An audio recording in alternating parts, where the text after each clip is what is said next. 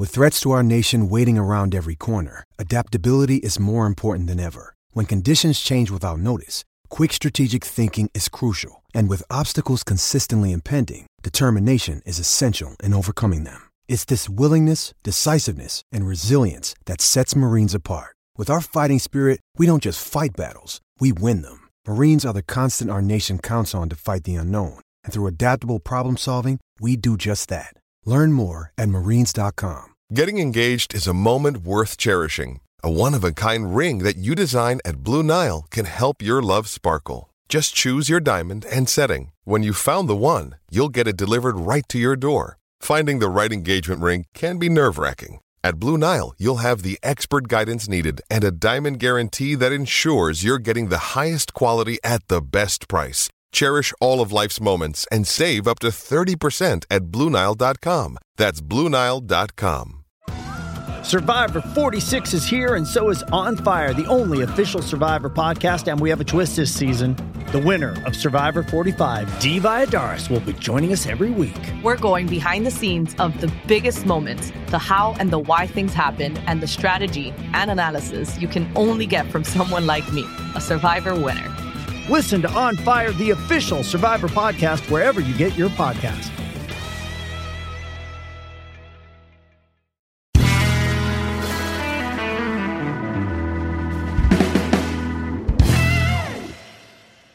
I mean, who can forget the uh, day when the sun shone over White City in London back in 1968, when Neil Fox stepped up on the touchline from the halfway line, popped over the goal to win the Challenge Cup for Wakefield against Leeds.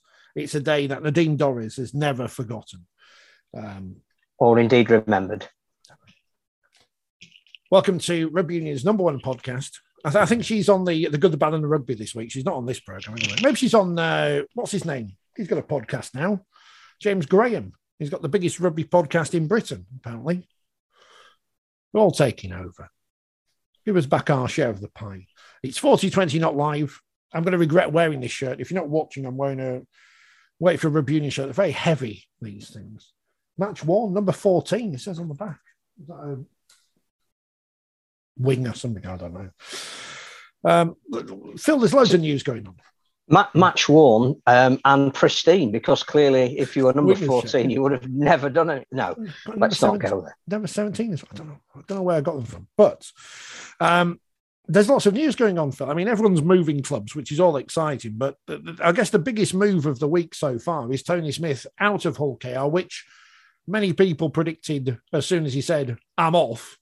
Uh, many thought that might happen after the semi final, but it's taken a defeat to Toulouse Olympique for him to uh, fall on his sword or them to stab him in the back, whichever way you want to go on that one. Yeah, I suspect we've had more movement, rumour, innuendo, uh, speculation uh, than politics at the moment. We seem to have as many transfers and loan deals and departures as we do ministers resigning. A little bit of politics there. Um, yeah, I, I, I, suspect there was a sense of inevitability about it. I, I listened to uh, Tony's post-match interview um, with the great Richard Stead after the game, um, and he seemed quite flat, and that that's not really Tony. I think he he could see the writing was on the wall. Um, was it they won one in eight since he made his announcement, and a lot of people are saying those two statistics go together. Um, I, I, just think that perhaps his time there had become untenable.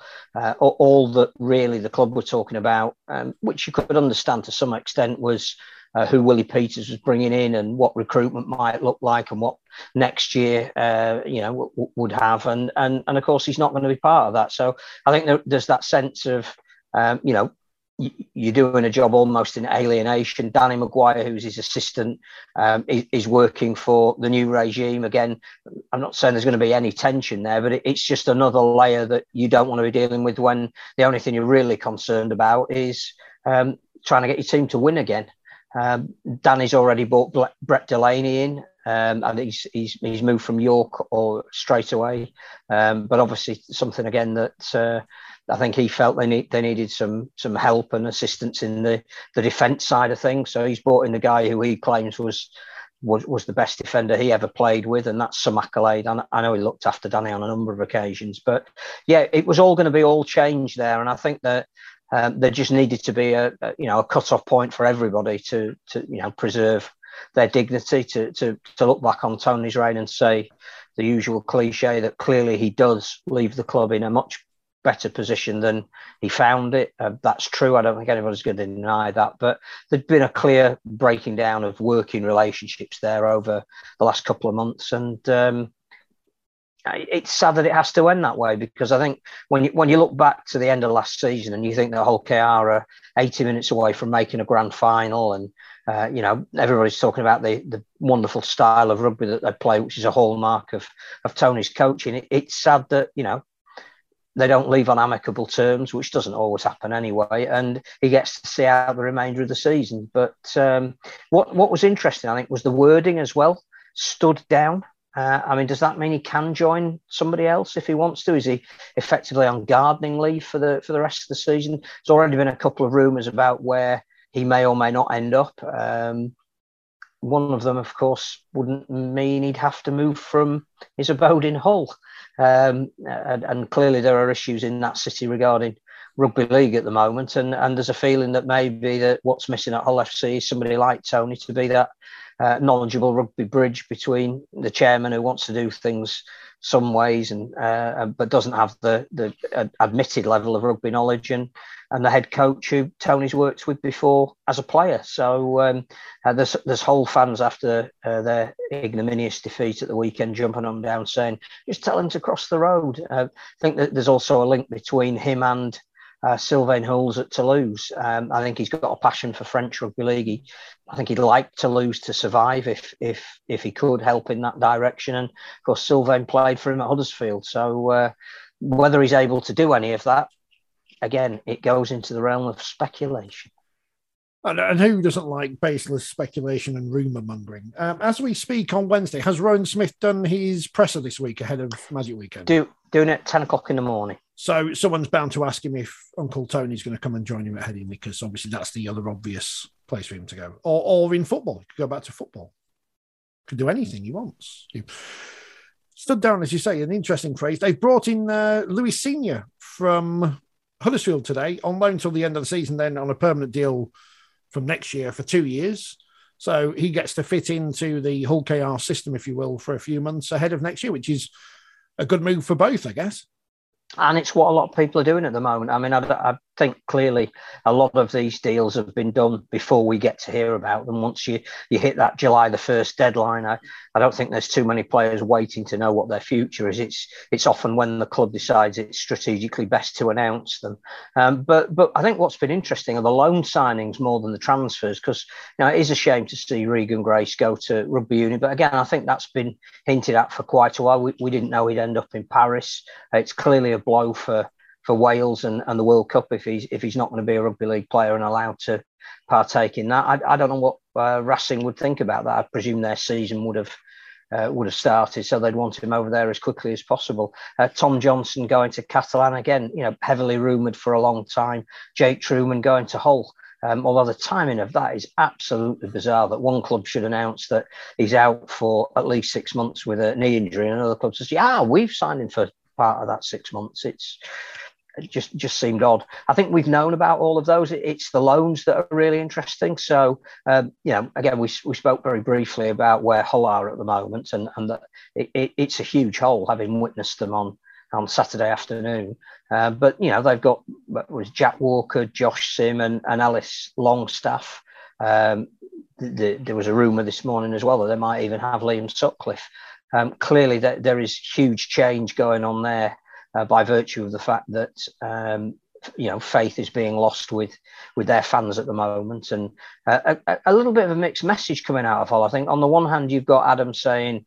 Uh, Adam Pearson gets, uh, you know, saying we're going to go with youth. Uh, we're going to go the long term. We've tried the other way. It's not really worked for us. We think there's enough talent here. We're going to promote it. We're going to give it a chance. It might be um, uh, slightly a, away from the instant success model, and then uh, instead of promoting youth um, after a, a, poor result, goes and signs uh, as many players with experience that, that at the moment are either needing fitness or a new club. So, you know, slight contradiction there in, in, in the way they're going to move ahead. But they did need to do something, and and clearly, the you know, part of the problem at Hull is um, they haven't got all their creative players out on the field at the moment. You know, Jake Connor, Luke Gale, and they decided Josh Reynolds wasn't for them. But uh, creative players don't see you concede over sixty points in a home game, and and that is something that needs fixing up. Josh Bowden looks like he'll be leaving. It's all balancing salary cap, bringing people in and, and letting them go. Uh, go going to, to Wakefield, it would appear. Uh, uh, your boys who face the um,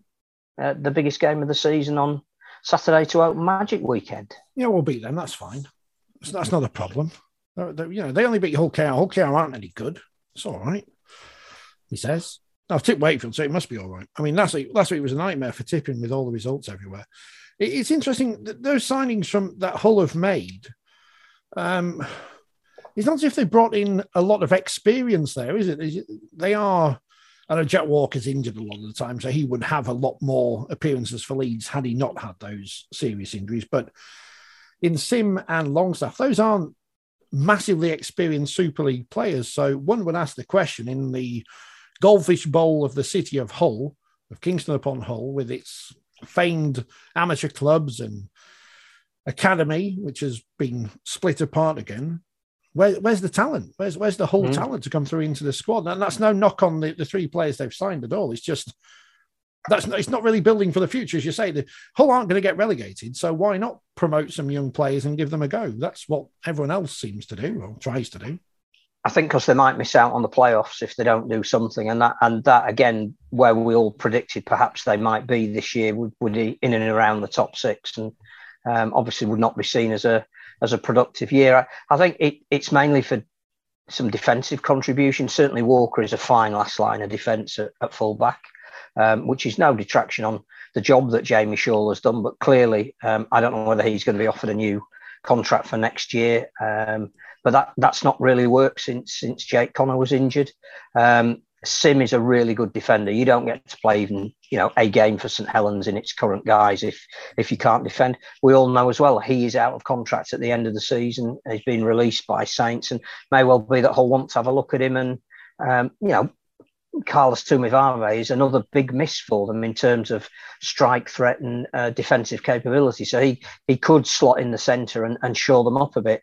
El- Ellis Longstaff, I'm, I'm not sure about. Presumably, uh, if Bowden's going, then um, they need somebody in that second row position who uh, who, can, who can help. But um, no, it's, it's, it's, just a really interesting time at the moment, seeing who. Um, who, who is a shedding a player to free up some money for this season.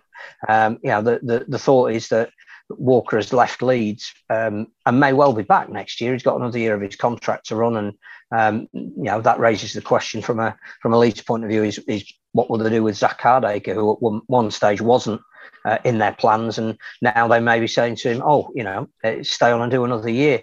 But I suspect that's freed up some monetary space that the next club that will announce a loan signing for the rest of the year will probably be Leeds. And, and that's how it seems to be working, that, that space is being freed up for, for players to be bought in for, for the last third and, and the final push either away from relegation into the playoffs or, um, you know, maybe top three, top four. So uh, I, I, don't know whether the top four is done and dusted. I have a, I have a feeling that it probably is um, that we know the four clubs. We, we we don't know their finishing order, and again, that's why the second game of Magic Weekend will be particularly interesting. And it was it was this time last year that Saints lost out on the league leaders' shield to the Dragons. It was it was later in the season, but you do feel that if Wigan were to turn them over and uh, Saints were to lose two in a row, people would be staying in, not automatic now that they're going to be league leaders' shield winners. Um, you know, I think Huddersfield again. Uh, uh, uh, they, they've got an opportunity uh, against a very free, free flowing Salford side at the moment um, to shore up their top four spot, which which is improvement. Um, and it'd be really interesting to see how the Dragons go because um, I think that was a a seminal win for them at the weekend against St Helens. That that was their marker game. That was the we're still in this. Don't write us off yet. We've got a few injuries. We've now got a few suspensions, but uh, we have learned from last year about what we need. We didn't play well against St Helens in the first game of the season, um, but we we got their measure. Um, that I think that was a fantastic result for them on on Saturday in the, in the heat of the south of France.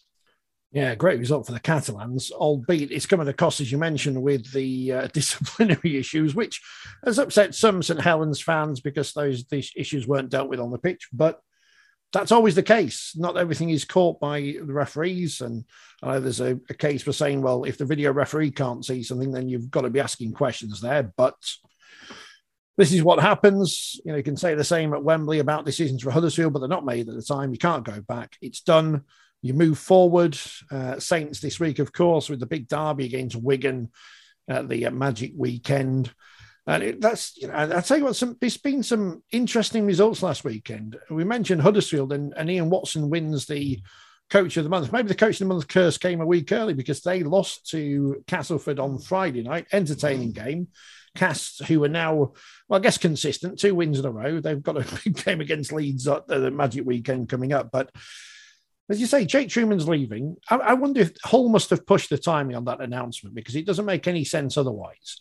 Castle wouldn't have made any song and dance about his injury had they not been pushed to do so. I wouldn't have thought. It just doesn't make any sense. No, again, I suspect it's a it's an initial reaction to um, the, the the whole lack of performance on Saturday afternoon and, and trying to find something to give soccer to their their fans that they are moving in the right direction. Um, I, I am not going to um, obviously detract in any way from from the way Castleford played on uh, Friday night, but uh, I, I, did think Huddersfield would at some point hit a flat spot. Mm.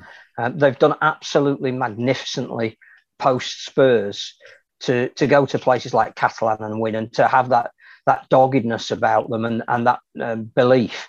But it must mentally and physically drain you, uh, and at some point that does catch up with you. This mm. again is a very unforgiving season in uh, the regularity of the games that we're asking players to play. So. Um, yeah, that that was a very un Huddersfield like performance. That the one thing they tend not to do is make mistakes and miss tackles. They might not always be the team that are scoring points, but they're they're very very good at knowing what the, the base that makes them the team they are at the moment. And they, and they went away from that, and it was one of the, one of those games that again, the longer it went on, the less they were going to find the things that have served them so well this season. So I, I think they can you know, I think we can understand that performance. Um, I, I, think the problem for Castleford this week is that not only have they now lost Trueman, who, who looked like he was in great form in that game, uh, but they too have lost a, a, couple of really important people to suspension in, in Paul McShane and Nathan Massey. So uh, their resources are going to be stretched at the weekend. Uh, I, I, think Niall Evalds will be back, and um, he, I, I, genuinely think he's one of the best fullbacks in the competition and gives them a whole new dimension. But um, no, I, just going back to that Catalan performance and talking about teams that have every reason to hit a flat spot. You know, they provided more players for the international weekend than anybody else. Um, so you would have thought that then coming up with a big game against St Helens, it, would have been understandable if perhaps um, also allowing for a couple of injuries that they had to key players, they hadn't played that well. But um, but that that's why I think they were magnificent. And their game on um, Sunday, and everybody's looking at Saturday games, and Saturday does seem to be the better day of Magic Weekend in terms of stories behind the matches. But their match with Warrington is fascinating now because I genuinely don't know where Warrington are going at the moment. Um, I don't think you know any Warrington fans know where Warrington are going at the moment. Another horrendous result for them at the weekend. Uh, you know, what was it conceded? Uh, was it 10 points in the last 10 minutes to, to lose to, that, yeah. which again is you know full credit to Salford and the way they've been playing at the moment, and not even being able to name 21 man squads some weeks, and um, but just just uh, having a almost the freedom. Um, and in Brodie Croft and Kallum Watkins, two players who are arguably amongst the, the best in Super League at the moment, enjoying themselves, and that will take you a long way against a team that looks so nervous at the moment. Um, I, I, don't know what's going to happen in that game. I, I, you know, is Daryl Powell's luck going to turn, or uh, you know, are Warrington going to write off this season and, and their recruitment is geared to next? And, you know, it's one of those, well, let's pick up a couple of more wins in the uh, remaining games just to banish any thought that we'll be dragged into a, a relegation battle, which again, nobody could have foreseen at the beginning of the season. Um, or do they do they beat Catalan this weekend and put themselves in the frame for a late run to the to the uh, to possibly a sixth place playoff. You know, Daryl's saying we, we can't really afford to lose any more games if we're going to do that, and they're showing no sign of being able to capture that kind of form. Uh, but again, that makes that quite fascinating this week. It's, it's almost the remainder of Warrington's season is on the line. All results are possible, of course, but especially Warrington not winning. Um, I, what can you say? Best wishes to uh, Ryan Hampshire, by the way. Obviously, uh, he's got a serious, I think it's ACL as well, isn't it? So, yeah. And especially without the security of a contract that the likes of Jake Trueman has, hopefully he can come back from that and resume his career in the uh, near future. But another player who's obviously only been at Cas for a short time, but has filled a, a, a couple of gaps for them. So, yeah, I think that's why they signed him, wasn't it? Mm. That he was versatile enough to uh, to give them cover, particularly with Gareth O'Brien being out, who also had that role. Um, and I, I, think we, we need to pay tribute to Bill Tupou as well, who has uh, had to announce his immediate retirement. And again, that might be also helping to free up some salary cap space for, for Wakefield to go into the market. Um, he's been a fine, fine player, just, just cruelly hit with injury, what, over the last 18 months, probably. Um, but on his day, um, you know, a dream team centre. And uh, whilst we will talk about the fantastic finishing of Tom Johnstone, and um, you know, hopefully he's going to be injury free if he's moving on to the next phase of his career. But so many of his tries were uh, supplied by Bill Tupou. Um, I, you know, I, I think he's, he's been a great um, addition to the Super League scene, and a shame it has to end this way what a, what a great left hand side that was with him, Matty Ashurst and, and Johnstone. And I think they all got in the dream team in, in one block as well. I think they did anyway in 2018, something like that. I can't remember. But uh, yeah, very sad to hear of his uh, retirement, who obviously has uh, had a, a, big influence on Wakefield in the last few years. But as you say, unfortunately, injuries have uh, taken their toll on him. Uh, it would have been nice to see Johnstone and uh, Corey Hall build up a partnership, but you can't blame anyone for A, going to a club where they've got a chance of winning something, and B, taking some money. Take the money while you can, Tom. And at least you haven't gone to Rugby Union, and at least you've not gone to Leeds. So that's the good news. And, and, living in the south of France, you know, it's a, it's a different cultural experience. And I know that he will have spoken at length to uh, some of the people, you know, some of the other players that have done it, particularly Sam Tomkins as captain, you would think has, has had a chat with him about what's on offer over there. Uh, you wouldn't want to deny anybody the opportunity to do that. Um, I, I, I do think it it's unlikely, with the greatest respect to your lovely team, that Wakefield are going to win anything in the foreseeable future. But I do think that's a bit disrespectful to Wakefield to say he's moving to win something. Um, you Wakefield will be what they will be, and they'll recruit to the best of their ability. Who knows, they may have a cup run um, next year and, and, and win the Challenge Cup. There's no guarantee that by moving to Catalan, he is going to win something. What he probably is going to do is play in more high profile games, which will get him um, in the eye of selectors of international teams. He might miss out on this World Cup, but he, he'd still be the perfect age for the 2025 one, uh, which will be in France. Another good reason for, for going over there. And he'll, he'll, he'll play um, in front of a passionate uh, group of fans that will make him very welcome because he can do uh, he, he, can do things. But again, my only slight concern with that is that you know the, the, the tackle that effectively won the game for the Dragons last week was by Arthur Romano, and you're looking at people like him and thinking, well, where's he going to fit in when Tom Johnstone arrives? Is Tom Davies going to be there? Next year? Uh, is he going to move on? Is it going to be a straight replacement? Fouad Yaha, clearly you, you, you wouldn't think at this stage is going to be replaced by Tom Johnstone. But uh, for everyone who isn't a, an aspiring French player coming into the Dragons ranks, um, you know, their, their, their place is being taken by an import. But I think it's a, it's, a, it's a great signing for all parties. He's a proven finisher. He's a crowd pleaser. He's, he's going to get the crowd over there that will appreciate what he can do. Uh, he's, he, I would think if it would be interesting to see whether Dean Whare is his, his centre partner, because I think, again, a bit like Bill Tupou, he's very underestimated in the chances he creates for his winger. Um, and uh, I, I, think Tom will hopefully have a ball and an injury free one out there and uh, re- resurrect a career which was superb at Wakefield.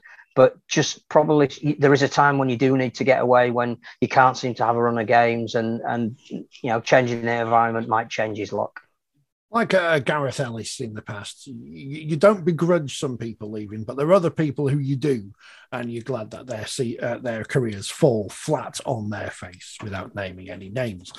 Uh, but no, it would be interesting to see how he gets on in the south of France. Did you say was he qualified for Scotland as well? Did someone say uh, and Germany and, and Germany, of course, who may well qualify in 2025? We don't know. Uh, you never know what's going to happen. Uh, if Greece can Well, qualify, maybe we're Germany. We're hoping to know next week the qualifying process for 2025. Has it been done on an Excel spreadsheet? so we know that. Now that's the uh, school tuck shop, isn't it? Um, obviously, Wakefield are not down the stand. They're taking the seats out. I need to pick mine up. Uh, Has the stand gone? Has, has No, the no. bulldozer moved in? No, not yet. I mean, some people were already up on social media on Monday saying, "Why has it not been knocked down yet?" I've got to take the roof off. It's got asbestos in it. You've got to get specialists in to do that. So, Are you going to go down and do a time lapse? Um, well, someone should do. Um, I should somebody have. should. Someone should because you just stick a. I'd say stick a camera on the other side of the ground, but someone might come in and nick it like they did with that scoreboard that time. He says with a raised eyebrow. But when I did a video of uh, the South Stand being knocked down at Headingley, that got a good number of views. I mean, I was just there to interview some random rhino people, but uh, back in the day. But yeah, it's the kind of thing that you can document these days, and people will watch that a time lapse video of the stand being knocked down and then being built. If, if anyone from the clubs watching, that might be Do it. Get your camera in position now. easy content. It's what you. It's what it's all about. The content, and uh, go and watch my documentary thing of the. Uh, not necessarily complete history of the stand available on YouTube. It's very good. Facebook. It is oh, very you. good. No, it is very good. Um, I should enter it for awards or something. Um, the, the bits that missed out because I didn't film properly, that, that, that- those were a shame. But never mind. Uh, it will, and will it be missed? Nah, not really. It's just some concrete. It, you know, it's just concrete. They've knocked down other sta- stands at the ground way before I was uh, a supporter. It would be nice to have something that looks vaguely modern ish, at least on one corner. Yeah, Uh, well, it's it's what they do with the rest of it as well, isn't it? Yeah. Because what you don't want is a lopsided ground that is fit for purpose on one side and not on the others. Is there anything else from Super League we need to mention last week? I I- It, it seemed. To, it, I mean, it's only Wednesday, and it just seemed to have already been a very Yeah. busy week. And I think there's there is more to come. Um, oh, but no, I, I think we need to probably look forward to to Magic, don't we? Do you think it's going to be a success? Is the uh, is the crowd figure going to be around uh, what it has been? Are there going to be lots of people from the northeast who know of the event that are going to go along and watch it? I, I genuinely don't know. To me, it just seems a little bit low key this year. I mean, we were, I wasn't at the media event on Monday at the ground, which we- you know we used to go to when all the clubs were there, but there's only a handful of clubs there this time, and with with the cost of going up to somewhere and coming back, it, it's a tricky thing to manage these days. So I don't know how much local media was there. They're usually there, aren't they? The local TV and radio. Does local radio exist anymore? I don't know. Uh, Wakefield, Toulouse, Saints, Wigan, and Cass Leeds on the Saturday. Huddersfield, and Salford in that traditional no one's in the ground at Sunday morning thing. Dragons, Wolves, and the Hull derby to finish things off. I, I would like to have seen, uh, you know, stick a women's Super League game in there on the Saturday, perhaps to to kick off things as they did with that game between Toronto and Toulouse all those years ago. There- There's a, the thing people have forgotten about. Toronto played at the Magic weekend, um, but but they haven't. And New, Newcastle playing Friday night. We've got Friday night lights. They're Mm. playing Bradford, aren't they, to kick it off? So again, that's on Premier, isn't it? I I believe so.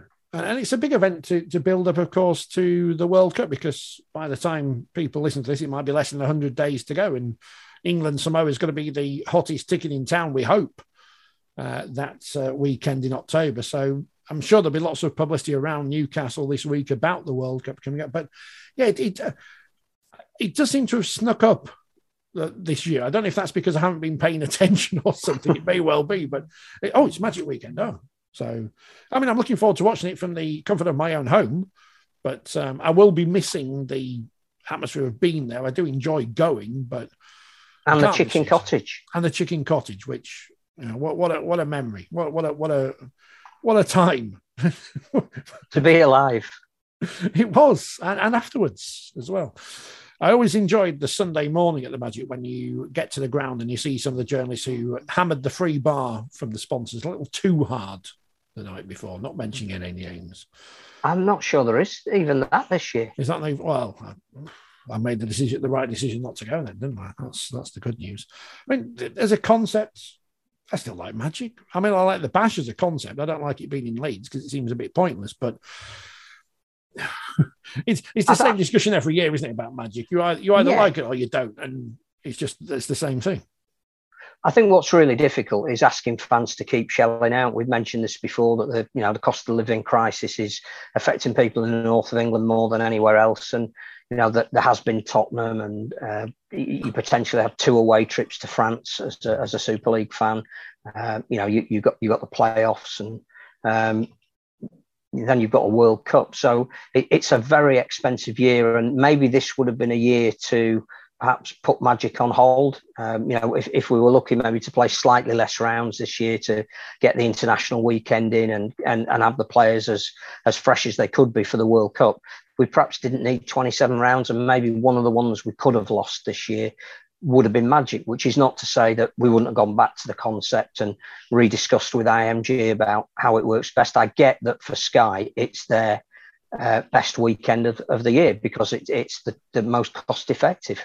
Um, and, and you wouldn't want to upset them uh, at the moment with the, the delicate nature of broadcast uh, monies and coming ins and going out. So they may have insisted that we did still have magic. And I get the fact that it's a lead into the start of the World Cup and Newcastle is strategically very important. But uh, no, it, it, it, I, my only concern is that uh, perhaps there won't be as many people there as we would like to think there would be, um, and and maybe um, not enough people from from Newcastle. It's we're out of the football season, so you'd think that there would be a, a, a ready-made uh, source of audience there. But I genuinely don't know how much um, marketing has been done in the area to to let people know it's on.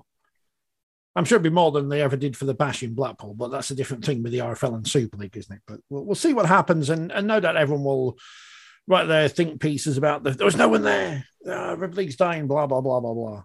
Oh, but, we might be surprised, like we were at Tottenham, that there's a lot more there than we thought there would be, and and people do enjoy and relish that weekend away, and and are still going. So uh, no, we'll, we'll see. I, I think um, there are some very interesting fixtures. Although to me, you know, Saturday is if you were going to go, Saturday is the day you'd go, which you don't know when those fixtures are announced. You know what the league table is going to look like. So I, I fully get that. I, I don't think for the last game. Has, has there been a whole derby where both teams have been going into it in such abhorrent form. And both sets of fans are fearful of actually going and uh, seeing them beaten by the the, the, the, the you know most reviled uh, opponents. Probably not. It's all good fun. I mean, I'm looking forward to seeing it as a TV product as I. Uh, well, at least watch the first game on Saturday. I've got to go out after that one, but um, I'll watch all of Sunday. I think there isn't a fixture where you think I'm not interested in watching this. Mm. Which occasionally on a weekend, you do think Hmm. But this one's this one seems a good weekend. Um, yep. I should should say, by the way, celebrate Wakefield because they won in the Women's Super League against Cas 8 4. Uh, Barrow beat Bradford 18 14. Warrington hammered Leigh Miners 72 0. Uh, St Helens beat Huddersfield 62 0. Again, I'm not sure why they chose that game to be on our league. And Leeds beat Wigan 48 12. You still got to pick games which have got to be competitive, regardless of the standard, unfortunately. But they don't seem to do that. So it's, it's great watching, you know, here's a great try from Amy Hardcastle and Carrie Roberts, etc. But when there's nothing going the other way, it's not entertaining as a contest. But that's just me. Um, did, did, you see uh, the social media furore today? Thanks to uh, one of our favourite players, uh, mm-hmm. Rhiannon Marshall, who pointed out that she got a longer ban for what she did than Greg Worthington did at uh, Halifax. Now, you know, semantics on whether you watch both clips and say, well, she deserves it more than he or whatever. The interesting thing, though, is on the RFL website, you can't find the notes for Rhiannon Marshall's hearing, so you can't read them.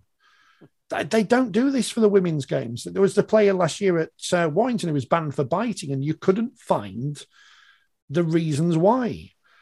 So I'm sure I'm, I'm not saying it's not transparent. I'm not saying that, but you can't read them, so it's difficult to have an opinion. But I'm not a fan of people having to go on social media, so I'm not going to defend Rhiannon Marshall as I didn't with um, what's his name, Joel Tomkins. But I think she makes a very fair point. She makes a fair point that you know they uh, there do seem to be uh, parallels, um, and and a, a women's player appears to have been punished for the same offence more than a men's player. Um, and you should never take into account things like the length of the season, but clearly it has a more dramatic mm. impact if they don't play as many games. I think she's right to raise it. And I think there's been a response uh, tonight that the RFL are going to look into it as well, which, uh, you know, she, she has uh, achieved her aim. So good on her. Yeah, and hopefully we'll see her back on the pitch soon. I'd, I'd have her at, at any club because I think she's entertaining. You know, she does things no one else does. I've said that before, but mm. Uh, she's a throwback in many ways mm. to uh, the way the game, the men's game, used to be played. Well, I think that's something you can uh, tag with much of the women's Super League, isn't it? But people might get a, you know, might take that the wrong way. Some good try, you know. I tell you, Cas got a good try in that game against Cas. Some good footwork from Caitlin Varley. Uh, as I say, they're doing things the hard way. Uh, the championship, uh, Batley having, you know, obviously conquered all the week before at Fev, draw with Whitehaven, 26 all. What an unpredictable competition and all that. With a try in the corner in the very last minute mm. to salvage the game. So, uh, yeah, I, I, think it's a very exciting division, which has closed up a little bit. Um, mm. I think the, the big game was was Sheffield London. I mean, again, talk, ah, talk about a game of two halves. What was it? 28 0 in the first half to the visitors Sheffield, and London won it 36 28. But they both scored six tries, and it was goal kicks that uh, that determined the game in the end. But um, yeah, London taking the game to to Ebbsfleet, uh, where they've got another game this week against Featherstone. Um, and and I think they were just short of a thousand people. I don't know if they're one of the clubs that do declare their attendances or they or they haven't. But um, you know, if, if at half time there would have been deep despair and at full time absolute euphoria so um, yeah that that that seemed like the, the game of the weekend although full credit to whitehaven for taking a point off batley but uh, yeah it's closed up a little bit the division um, yeah uh, york losing was, yeah, was probably good, good the other Barrow, the, yeah. yeah the other surprise result and, and hats off to barrow who issued a statement early this week saying we're up for Super League. You know, we we we make it. We're going for it. We'll be Cumbria's representative, which uh, I thought was was you know not necessarily brave of them, but mm-hmm. um, clearly signalled an ambition, uh, which which other clubs perhaps in that division have, have have not been quite so ready to do. Big win for Hunslet as well, winning away at Cornwall. They've not had the most consistent of seasons, and Cornwall going in front in that one early. That was an important two points for the mighty Myrtle and Flame uh, with that uh, 36 24 win on Saturday afternoon. Yeah, I, I, again didn't see it on our league because it's, and I don't understand why, it, even looking at the fixtures this weekend, A, you would have thought, you know, don't play anybody at the same time as, as Magic Weekend if you seriously want to get all the fans up there. We we mentioned that before, but you know, we know Sky are featuring a lot of well, every one of those games. We know the times those games are going out, and you're looking at what's happening in the Championship and, and League One, and we're also putting out games at the same time as the major broadcaster putting millions of pounds in. I'd be having a quiet word saying, like the idea of our league, we know not everybody supports Super League, but we really don't want you putting on alternative provision while you know we're spending even 24 million pounds to promote your product. So I, I, I don't understand. It's Good job they didn't show those uh, amateur games at Fev on Saturday afternoon, isn't it? Because that, that might have been. Uh, mm. Was that the one where the referee walked off? Mm. That's uh... one, one, in Leeds as well. That that is concerning, and that's not going away. And we need to do something about that. And I don't know what the answer is, but um, uh, clearly some of the issues are societal, and uh, but, but referees feeling that their you know their safety is threatened is is just not acceptable anyway whatsoever. I need to let you go finish a magazine, Phil. Well, do as much of it as possible because uh, you know, it's that week again. It's got to be out. Um, I mean, I finished my column, which is amazing. I'm editing it now. Not well, amazing. Not, now. not amazing. Talking to you now, but it's but it's finished. But um, we'll be back on Monday. We'll have a special guest. If I say special guest, then it doesn't turn up. Then it's just us again. But we will have a guest on Monday, and we've got a guest now because the Magic Weekend is supported by Sky Zero. Here's me in commercial radio mode. Uh, and here to tell us all about Sky Zero and what it is and stuff He's Jon Wells off the telly. I was kind of woken up to it by my daughters, um, and you know, you, you, grow up as a as a twenty something year old bloke, and you you know you're selfish by nature, and we we we are in a profession which requires a, a degree of uh, self absorption, and then you become a parent, and then your kids start asking questions. And just one one Christmas, I got a, a little wish list for Santa. My daughter was seven or eight, I think, at the time, And usually you'd have the list as long as your arm, wouldn't you? Barbies and Lego and all that other stuff. And she wanted one thing, she'd written one thing on it, and it was litter picker. And so we went and asked her about it, and we said, what, what's, the, what's the story here? Um, and she said, well, when you walk me home from school, Daddy, you know, I, I look down, there's a chain link fence that goes down the side of the school next door, and it's just full of empty crisp packets and wrappers and stuff. And I, and I thought it looked terrible, so I wanted to do something about it. And, and it was just, it was the, the, the most stupid of moments like that, and, and that, it, I don't say lit a fire in me, but you just go, what, what are we doing here? What example are we setting? Um, that was back in 2017, and I think since then, not like most people. We, you know, we separate the, the, plastic and the cardboard, and you put your recycling out, and you think you're doing a good job, and then you actually look at the next the next little bits you could do. Um, and I, you know, I'm in a very privileged and fortunate position to be able to not only you know have the disposable income to make choices that I know other people perhaps couldn't, particularly at a stage now when we have a you know there's a there's a cost of living crisis, an energy crisis. But um, I decided to change my vehicle, uh, so I drive an electric car now and I live in a passive house. Um, we're, we're, still, you know, on with the recyclable stuff. Um, I've been involved with Sky for a long time, um, and Sky, uh, th- they don't uh, shout enough about what they do. They've been a carbon neutral company since 2006. Um, and they're aiming to go net zero carbon by 2030, which is the bit that involves not just their, di- di- their direct carbon footprint, it's the supply chain and everything. Um, and this was a, uh, the kind of first public facing thing they've done. I know there were, there were there's a lot, awful lot of time and effort gone into it, and I think a degree of nervousness, certainly around some of the big athletes that were, um, you know, would have perhaps felt like hypocrites or felt like they were going to have brickbats thrown at them. But it's a conversation that we have to have. Um, you know, and there are a number of uh, different areas where, where people can do little small things that will add up to make a big difference. And so we're using the Magic Weekend as a, as a brilliant opportunity. Super League have jumped on board, the clubs are on board. We're, you're starting to see, there's little initiatives in there. So Warrington, the recycled shirt, You've got the um, uh, the ecotricity guy in football. His name escapes me at the moment. Uh, who, who, owns Forest Green Rovers, um, and and just using that as a bit of a blueprint and going right. Well, what could we do at Magic Weekend? We had a little bit last year. I don't know if you noticed. We had some mastheads that uh, mic heads that were green and just a little little subtle nod to it. And this year we've been able to go all in. So um, it'll be a message that we'll be giving to, to the fans throughout the weekend. You know, what, what things in your life could you, without without without hamstringing yourself, what decisions could you make differently instead of just going for the burger? Try the try the plant-based option. I mean, some of the stuff that we're cooking at home is phenomenal. The plant-based options you can get now. Um, don't drop your litter. Put your litter in a litter bin.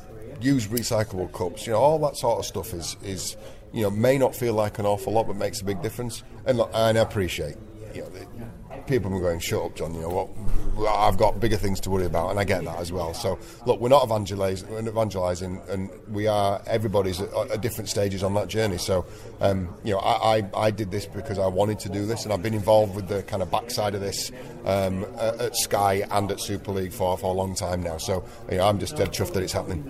Uh, Magic Weekend supported by Sky Zero we're talking about the stats as well. They involve the GPS stats. I find it fascinating just to see how they go from, from a player's back of their neck to, to the screens on TV. How important are they to you to, to tell those stories to people about how amazing our athletes that we know are, but yeah. we need to tell them that they are? Well, f- there's two, two, two sides to it. I think the first, the first happens um, in uh, club training um, where it's starting to inform now the amount of distance and, and, the intensity with which they train.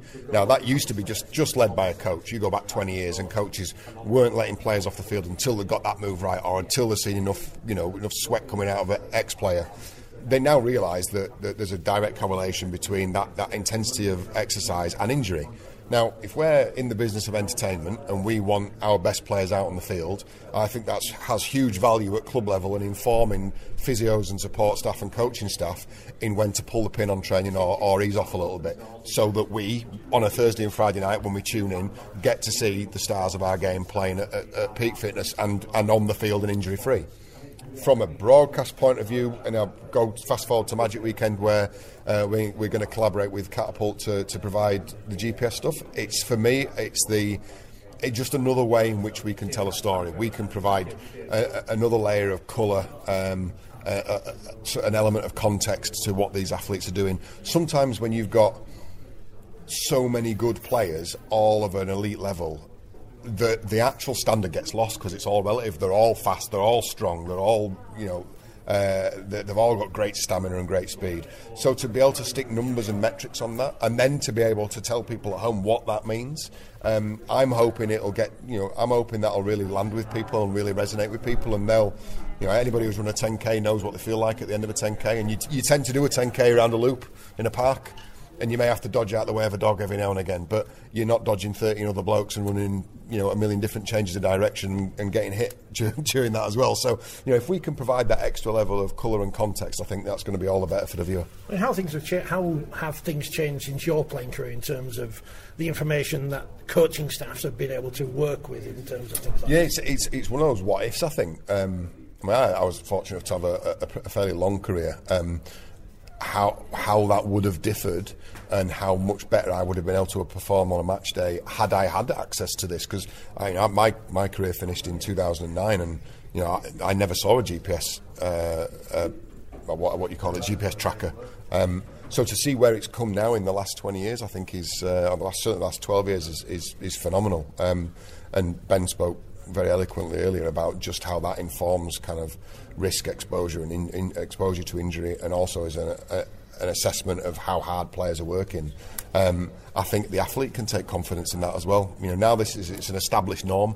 Um, the players' shirts are made with the manufactured with the the pouch in it to slot the GPS tracker in, um, and it's become as much a part of their match day uh, outfit as the, as the boots, um, and I think that's great. That's how it should be. Um, you know, that's before, before you even get into the gum shield stuff and the the, mount, the, the, the concussion protocols and all that other kind of stuff, and, and monitoring and assessing, uh, you know, how impacts to the head um, uh, affect people. I, I, think it's just a positive, and you know, I wish I'd had it.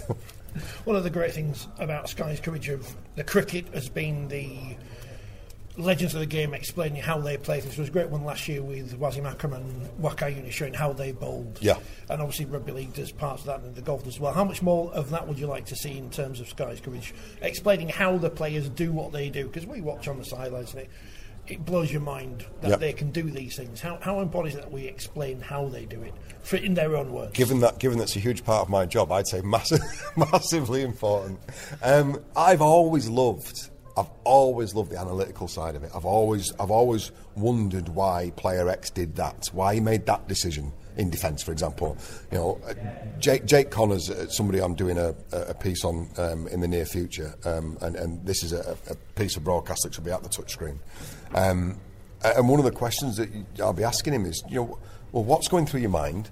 What have you seen that no, seemingly nobody else on that field has seen? And how do you do it again and again and again and again without without people figuring it out and, and putting plans in place to, to stop you? Um, I, I, I, think it's uh, it, look. It's it, I'm biased because it's kind of the area that I'm interested in.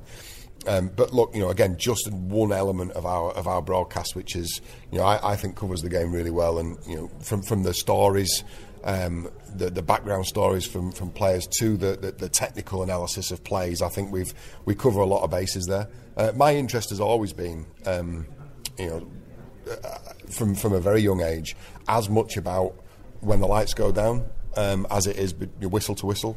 The majority of people uh, who sit at home will turn it on five minutes before kick-off and turn it off at full time. You know, does it occur to you what the athlete does between minute, you know, ignore minute one to minute 80? What do they do then that entire backside of the week when no one's watching? You know, and I, and I think, you know, it's testament to the you know, the very, very best of us, and, and James Roby will be a perfect example of that, that he must be doing a hell of a lot to still be performing at that level in that, that, tiny 80 minute window, the amount of work that goes in behind. So I think that's, you know, those, those are really interesting stories, always have been to me anyway.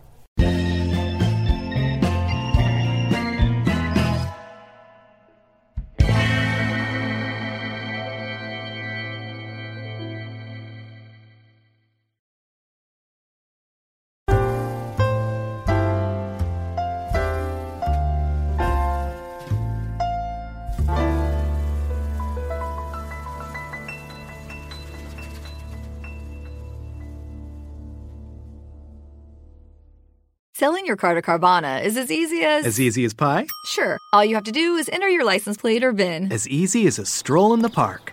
Okay, then just answer a few questions and you'll get a real offer in seconds. As easy as singing. Why not? Schedule a pickup or drop off, and Carvana will pay you that amount right on the spot. As easy as playing guitar. Actually, I find that kind of difficult. But selling your car to Carvana is as easy as Can be. Visit Carvana.com or download the app to get an instant offer today. Sports Social Podcast Network.